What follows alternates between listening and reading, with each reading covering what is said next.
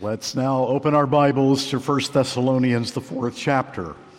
you might recall that I mentioned that we would be returning to our series on 1 Corinthians, Lord willing, sometime after the first of the year. Those churches that follow a church calendar, and I feel no obligation to do that whatsoever, find this to be the first Sunday in Advent. And on the first Sunday in Advent, the theme is the return of Jesus Christ.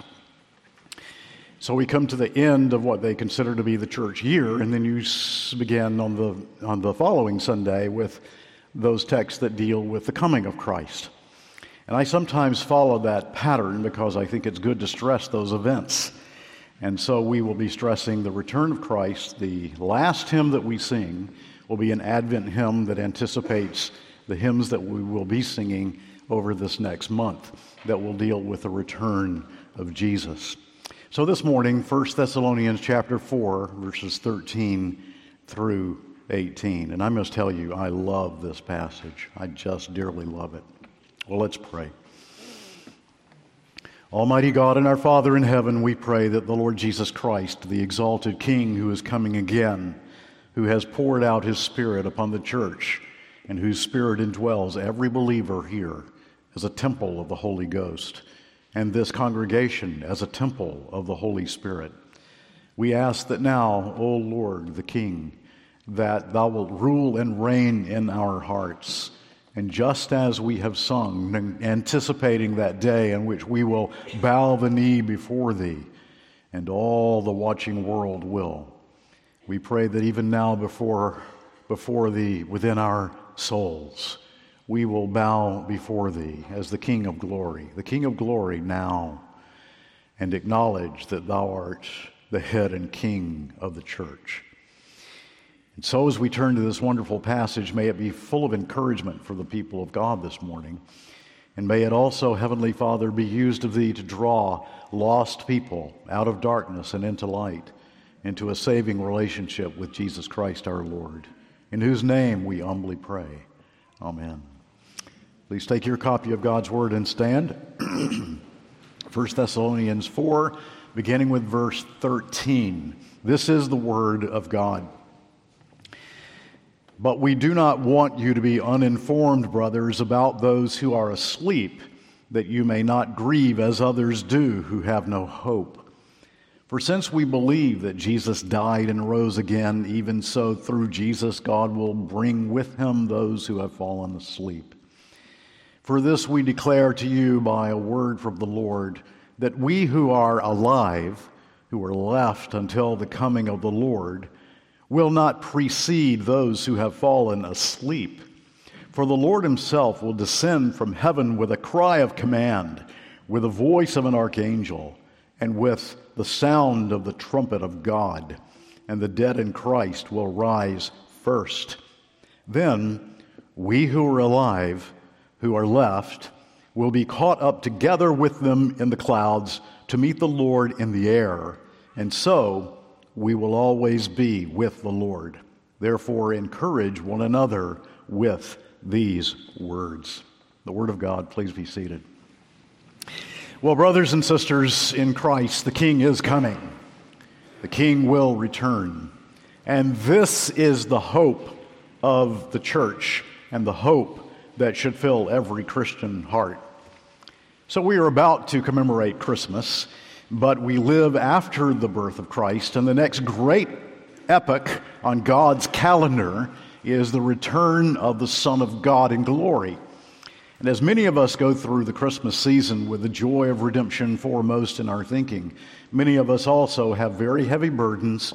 We have strife, we have hard trials, we have griefs of various sorts. So, once again, how appropriate that we give attention to the triumph of the one who was born in Bethlehem, yes, and also who in his cross, in his resurrection, in his ascension, but also in his final coming will be seen to be our glorious King. Now, the first thing we see as we come to the text is Christian grieving. Christian grieving. Now, don't just put down grieving if you're a note taker. Christian grieving is the all important way of looking at this. Because you see, the purpose of the text is to comfort the grieving believers in the Lord Jesus Christ and to show that Christians grieve, but Christians do not grieve hopelessly. But when we grieve, we grieve in hope, a certain hope of the return of Jesus Christ. The background is there no hope for the Christian dead? If Christ comes back for us when we are alive, because they were living expectantly, we know that we will be with the Lord, but what about our Christian loved ones? And Paul is concerned to correct false viewpoints about what will happen to the Christian dead. So his use here is to comfort the grieving by pointing them to the sure and certain resurrection that will take place when Jesus Christ returns, that awaits all Christians who die before Christ returns. And these promises that we find in this chapter and elsewhere in Scripture also revolutionize the Christian's view of death. Our Christless culture will either mask over or else despair when it thinks upon death. And in Paul's day, death in the Greco Roman world was just a hopeless affair. And this is seen today on the inscriptions that describe that hopelessness that, that can still be read today in various parts of the, of the then Roman world. But not so for the believer in Christ. Paul is saying to them, we don't view death as the pagans do. We don't view death as the Greco Roman does. We view death in a thoroughly Christian manner. And so the Christian approach never trivializes death because death is the result of the fall of Adam, and all his posterity fell in him. But we live in the joyful hope, nonetheless, of the returning Jesus Christ, our Redeemer, who will raise the dead, with many precious promises of an undefiled, unfading inheritance that belongs to every child of God. And so Paul instructs the Thessalonians the Christian dead will not miss out. There is a Christian hope. You need further instruction, and so by divine inspiration, he brings it. Now, I want to point out something that I think is important for us to note, and that is the emphasis here on the dead who have been buried who are raised. I think that's important to mention because as we see the rise of paganism in our culture, we also see the rise of cremation in our culture. A while back, Pastor McDonald was preaching a class in which he dealt with death and dying, and at the end of the class, he asked if I would come in and teach a class on cremation. And you can find it online. It's an hour's worth of information about it, its history, where it comes from, why it is not consistent with Christian ethics. But Christians, and especially Reformed Christians through history, have always understood that the dead are to be reverently handled and they are to be buried. I'm reading from the Second Helvetic Confession of Faith, which is one of our great confessions in the Reformed Church. And it deals with the burial of bodies. And it said, As the bodies of the faithful are the temples of the Holy Spirit, which we truly believe will rise again at the last day, Scriptures command that they be honorably and without superstition committed to the earth, and also that honorable mention be made of those saints who have fallen asleep in the Lord, and that all duties of familial piety be shown to those who are left behind, their widows and orphans. We do not teach that any other care be taken for the dead. Therefore, we greatly disapprove of cynics who neglected the bodies of the dead or most carelessly and disdainfully cast them into the earth, never saying a good word about the deceased or caring a bit about those whom they left behind. Cremation is profane, it is not Christian, and it is not an option for the believer. Now, if one of your Christian loved ones has been cremated, it's not going to stop the resurrection in the last day. Jesus Christ is Almighty Lord. Those who have been lost at sea will be raised. Those who have, have been cremated because there was a plague and bodies were burned, they will be raised. He is in complete control of all atoms and molecules. But the point is, how should we treat the Christian dead? I simply mention that in passing because I think it's important for us to recognize the body, according to this passage, that is placed in the ground is in Christ, in union with Jesus Christ. When Jesus died for you, he died for the whole of you, body and soul. And that means that certainly we should treat the Christian dead, the body that is now in union with Christ until Jesus comes, even in the grave, in union with Christ, should be treated with respect. And as the Apostle Paul teaches us in this passage and other places we read, that the body sleeps, not the soul, but the body sleeps. When we put them in the ground, we are putting them to bed until Jesus comes again. Think about death, but do not think about it morbidly as a believer. Thomas Boston said, When you lie down at night, compose your spirits as if you were not to awake till the heavens be no more. And when you awake in the morning, consider that new day as your last and live accordingly. So the applications of this passage are beyond the immediate application. It puts grief over the dead of loved ones in a proper framework so that no Christian may be hopeless about the Christian dead. But more broadly, people of God, there are other kinds of grief. The Christian grieves over the state of the world, over his own sin, over losses, of many kinds. The teaching of Scripture here applies to the many sad things of life. It lifts up our head to the time when Jesus Christ will return for his saints. It lifts up our head to the reality that the time will come where there will be an end to all sorrow in this world, and that every tear will be wiped away. Specifically, what are the comforts for grieving hearts that the Apostle Paul brings here? Well, the second point is the first comfort. The second point is Jesus was raised from the dead. Jesus was raised from the dead. We find that in verse 14. Verse 14 For since we believe that Jesus died and rose again, even so, through Jesus, God will bring with him those who have fallen asleep. And so he is saying here that there is an inseparable connection between the resurrection of Jesus and his people. The real historical Jesus we're talking about here. That Jesus was put in the tomb bodily. That Jesus was raised from the dead. The real historical Jesus. Do you remember in 1 Corinthians 15, verse 20, that Paul the Apostle, by divine inspiration, speaks of the return of Christ and he says, Christ has indeed been raised from the dead, the first fruits of those who sleep. The first fruits in the Old Testament were the first of the entirely anticipated crop. And so when he is saying that Jesus is the first fruits of the Christian dead, his point there is that the resurrection has already begun. The entire resurrection harvest will follow because in Jesus' resurrection, it has already begun. And it's something like that that the Apostle Paul is thinking here. In Christ's resurrection, the resurrection harvest will happen because in Christ it has already begun. Jesus was not abandoned to the grave.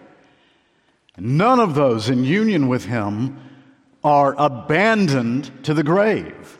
The dead in Christ shall rise.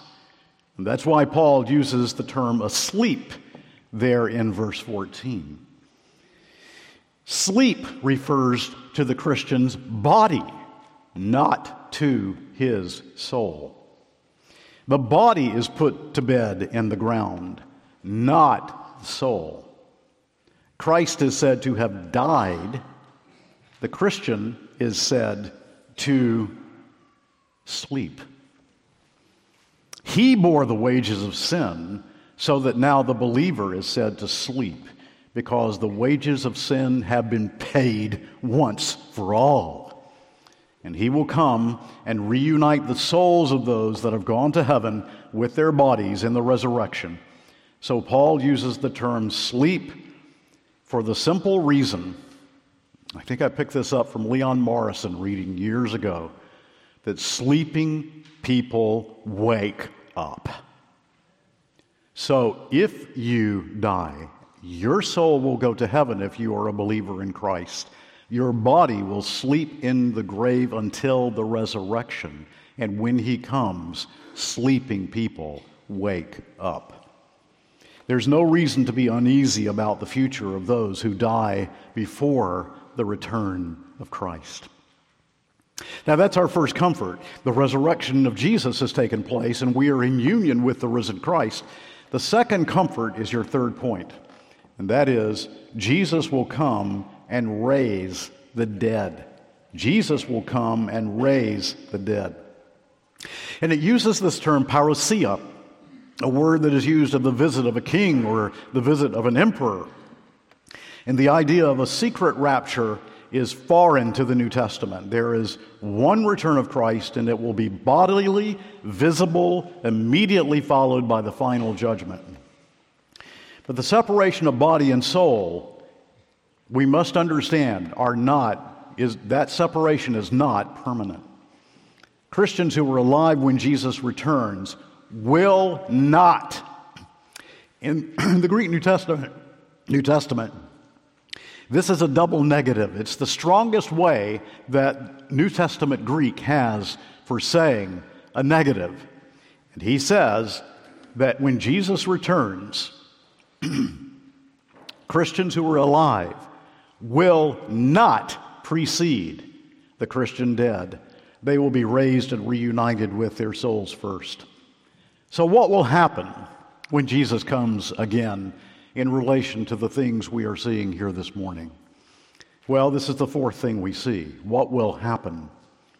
First, Jesus will come with a shout of command. He will come as conqueror. The Lord Himself will come, He tells us. Ellicott, in his commentary, says his own august personal presence. A mighty summons to think of Jesus before Lazarus' tomb when he said, Lazarus, come forth. And Lazarus had no choice but to come forth from the tomb. I always laugh because of the old, some of the old preachers who used to say that if he had not been specific, all the dead would have, would have been raised. But he said specifically, Lazarus, come forth. But when he comes, it is as if he speaks the name of every believer that is in the grave, and we will rise. It's a marvelous thing to consider. He comes with a shout the return of Christ will be public and open, and Jesus returns with a sovereign summons. The word is used of military commands, probably here used to stress that Jesus, who came once in deep humility, is not humbled any longer, but he comes in the magnificence of his glory. As a total conqueror, he comes. Now, I personally view in this text these three things that are told to us about the shout of the Lord Jesus and the voice of the archangel and the trump of God, I view them as, as uh, indistinguishably uh, connected, but as separate things that happen when Jesus comes again. Not every commentator or expositor takes that viewpoint. But do you remember in John's Gospel, chapter 5, verse 28? That Jesus says, Do not marvel at this. For an hour is coming when all who are in the tombs will hear his voice and come out. those who have done good to the resurrection of life, and those who have done evil to the resurrection of judgment. So when Christ Jesus returns with that voice of command, all the dead will be raised, Christian and non Christian alike though the Christian will be raised and his body glorified. The second thing, according to this text, that takes place is that there is the voice of the archangel. That, of course, the only archangel we read of in the New Testament is Michael, of whom we read in Jude chapter 9, who wars against Satan. And Paul is telling us the voice is one of victory. I always think of this sculpture of Jacob Epstein that's on the, the uh, facade of uh, Coventry Cathedral, where you see him with his lance as he has Satan underfoot. Well, that's the idea here. Are you listening for the voice of the Lord, the shout of the Lord? Are you listening for the voice of the archangel? When that sound comes, it will be heard the world over. No one will mistake it. And then, thirdly, there is the trump of God, which brings to mind the sounds that accompany divine revelations, especially in the Old Testament, such as Exodus 19 or the holy wars, Jericho and the blowing of the trumpets, the trumpets announcing freedom, the trumpets announcing deliverance, uh, the, the redemption uh, in the year of Jubilee. All of those indicators of the blowing of the trumpet now summarized in the blowing of the trump of God at the last day. They might, some of them might have thought of Roman soldiers who used trumpets to strike tents or to form lines or to announce a march. And many of these might come to the hearer's mind. But in the passage that Pastor McDonald read for us this morning, in chapter 15 of 1 Corinthians, we read, For the trumpet will sound, and the dead will be raised imperishable, and we shall be changed. That trumpet will sound. And then, when this happens, the dead in Christ shall rise first. They will rise before the living believers, those who were alive when Jesus comes at that time. The dead in Christ will rise before the living believers are caught up to be with Christ. They will rise before the living, living believers are changed. And the dead must come forth. And though Paul deals with the Christian dead, all the dead will rise, as John 5 teaches us. Bone to bone will come together, dust reconstituted as bodies. All will hear the voice of the Son of God. Even the wicked will hear the voice of the Son of God. As, to use the words of Boston, the wicked will be dragged forth as so many malefactors out of a dungeon to be led to execution. But Paul deals here with the Christian dead and our consolation. And the saints whose bodies will be raised up according to 1 Corinthians 15 42 through 44. And I will deal with this, Lord willing, when we get that far in 1 Corinthians. The bodies will be incorruptible, glorious, powerful, and spiritual. But note something very sweet indeed. The dead in Christ shall rise. And you know that the Apostle Paul uses that preposition in, sometimes other prepositions, but that one in particular, as a way of speaking about our indissoluble faith union with Jesus. And so the faith that you have in Jesus now means that you are in union with Christ and Christ is in union with you which means that your Christian loved ones, their bodies are still in union with Christ. And He has not forsaken them to the grave. He knows every last molecule. He knows, he knows them exhaustively. And the dead in Christ will rise, people of God. So that when you grieve for your Christian loved one, which you should, it's right, you do not grieve hopelessly because you know they are in union with Christ and you will see them again. And that Christ has redeemed them, body and soul. The believer's body in union with Christ will be raised. And oh, consider some here have placed tenderly children in the grave. Is not God a God to us and our children? You will see them again. And of this There is, to use the words of the canons of Dort, there is no reason to doubt. And then, fifthly, what happens? The church. The u- word that is used here is sometimes used of a public welcome of an official. The church meets the Lord in the air. And the text tells us, again, a literal translation, that we will be seized or carried away by force to be up in the presence of the returning Christ. And we will meet him in the air. And no doubt this is stressed because the air is the place that we might think of as demonic turf. Ephesians 2 2 speaks of Satan as the prince of the power of the air. And so, what is Paul saying? That we will be seized up to be with Christ, no more demonic turf, because he is totally the victor, and his victory is complete. Will you also notice there's no purgatory here? Purgatory has no biblical basis whatsoever. And those holding to purgatory must apply it to believers also when Christ returns, but there's nothing of it here. They will simply be raised, they will be with Christ forever. What consolation there is for the people of God. What peace. What comfort. What encouragement we should be giving one another in view of the return of Christ and in view of what is promised to the Christian dead.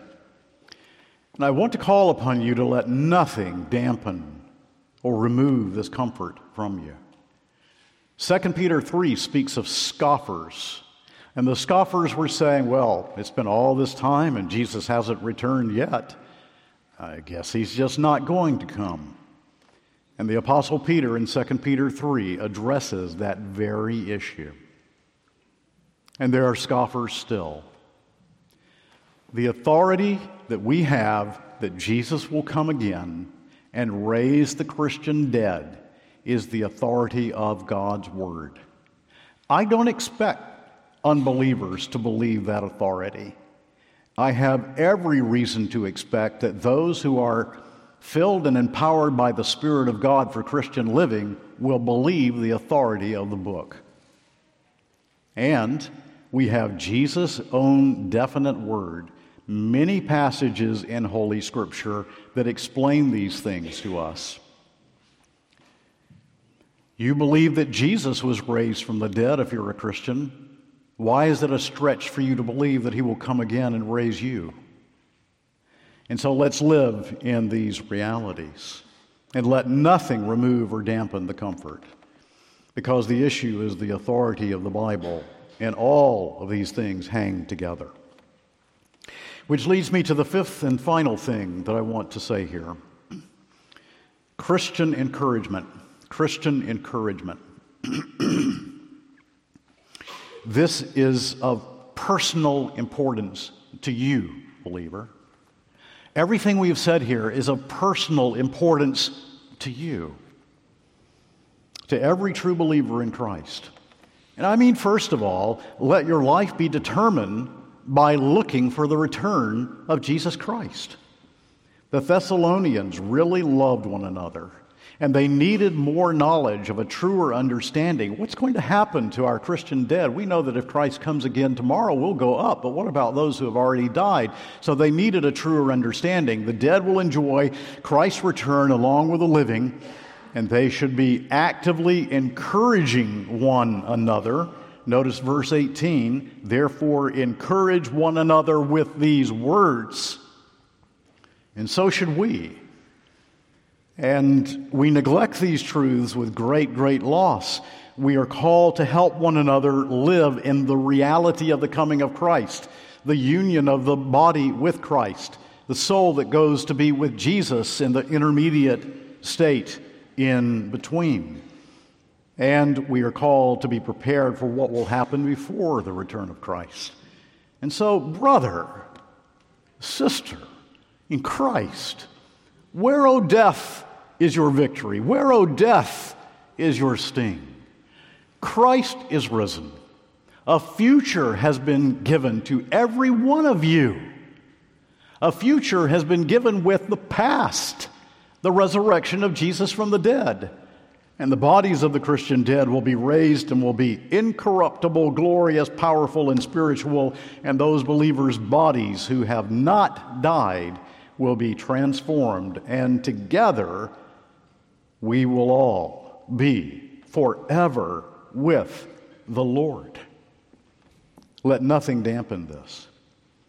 Let nothing keep you from knowing and believing way in the depths of your heart that this is our hope. Now, when the New Testament uses the word hope, it doesn't mean it's kind of hope it will happen, it means a certainty.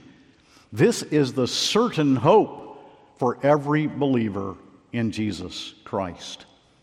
It's the answer to this kind of ennui that sometimes can fill our hearts when we don't think biblically, a kind of depression that can come over life. We shouldn't live that way. We have the promise of God. We know Jesus Christ. We are in union with Him. We have a hope. We should not be living a depressed life.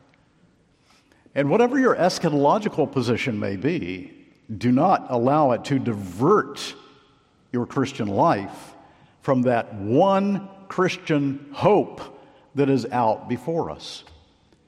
For example, do not think that the church is called to, or that there is any hope given to us in Scripture, of the Christianization of this world. So that our hope becomes, I'm not talking about being good citizens, I'm talking about our hope, wherein we live. So that for some Christians, the hope becomes Christianizing the world. There's nothing in Scripture about that at all. We are told that in the latter days, perilous times will come. Our hope is not in this world, it is not in this life. And so, people of God, don't let anything keep you from that hope, but rather learn to think and meditate upon these truths so the hope begins to fill your heart more and more, and you live for these things. And you needn't be overwhelmed or overburdened by any loss in this world. Again, it's applicable to any kind of grief. And a minister or a Christian counselor might rightly go to this passage and say, We do not grieve as those who have no hope, whatever grief we may be experiencing. And the Christian's outlook is different from the world's. We do not live as if life were meaningless. Why not? Because we do not want you to be uninformed, brothers, about those who are asleep, that you may not grieve as others do who have no hope. For since we believe that Jesus died and rose again, even so, through Jesus, God will bring with him those who have fallen asleep.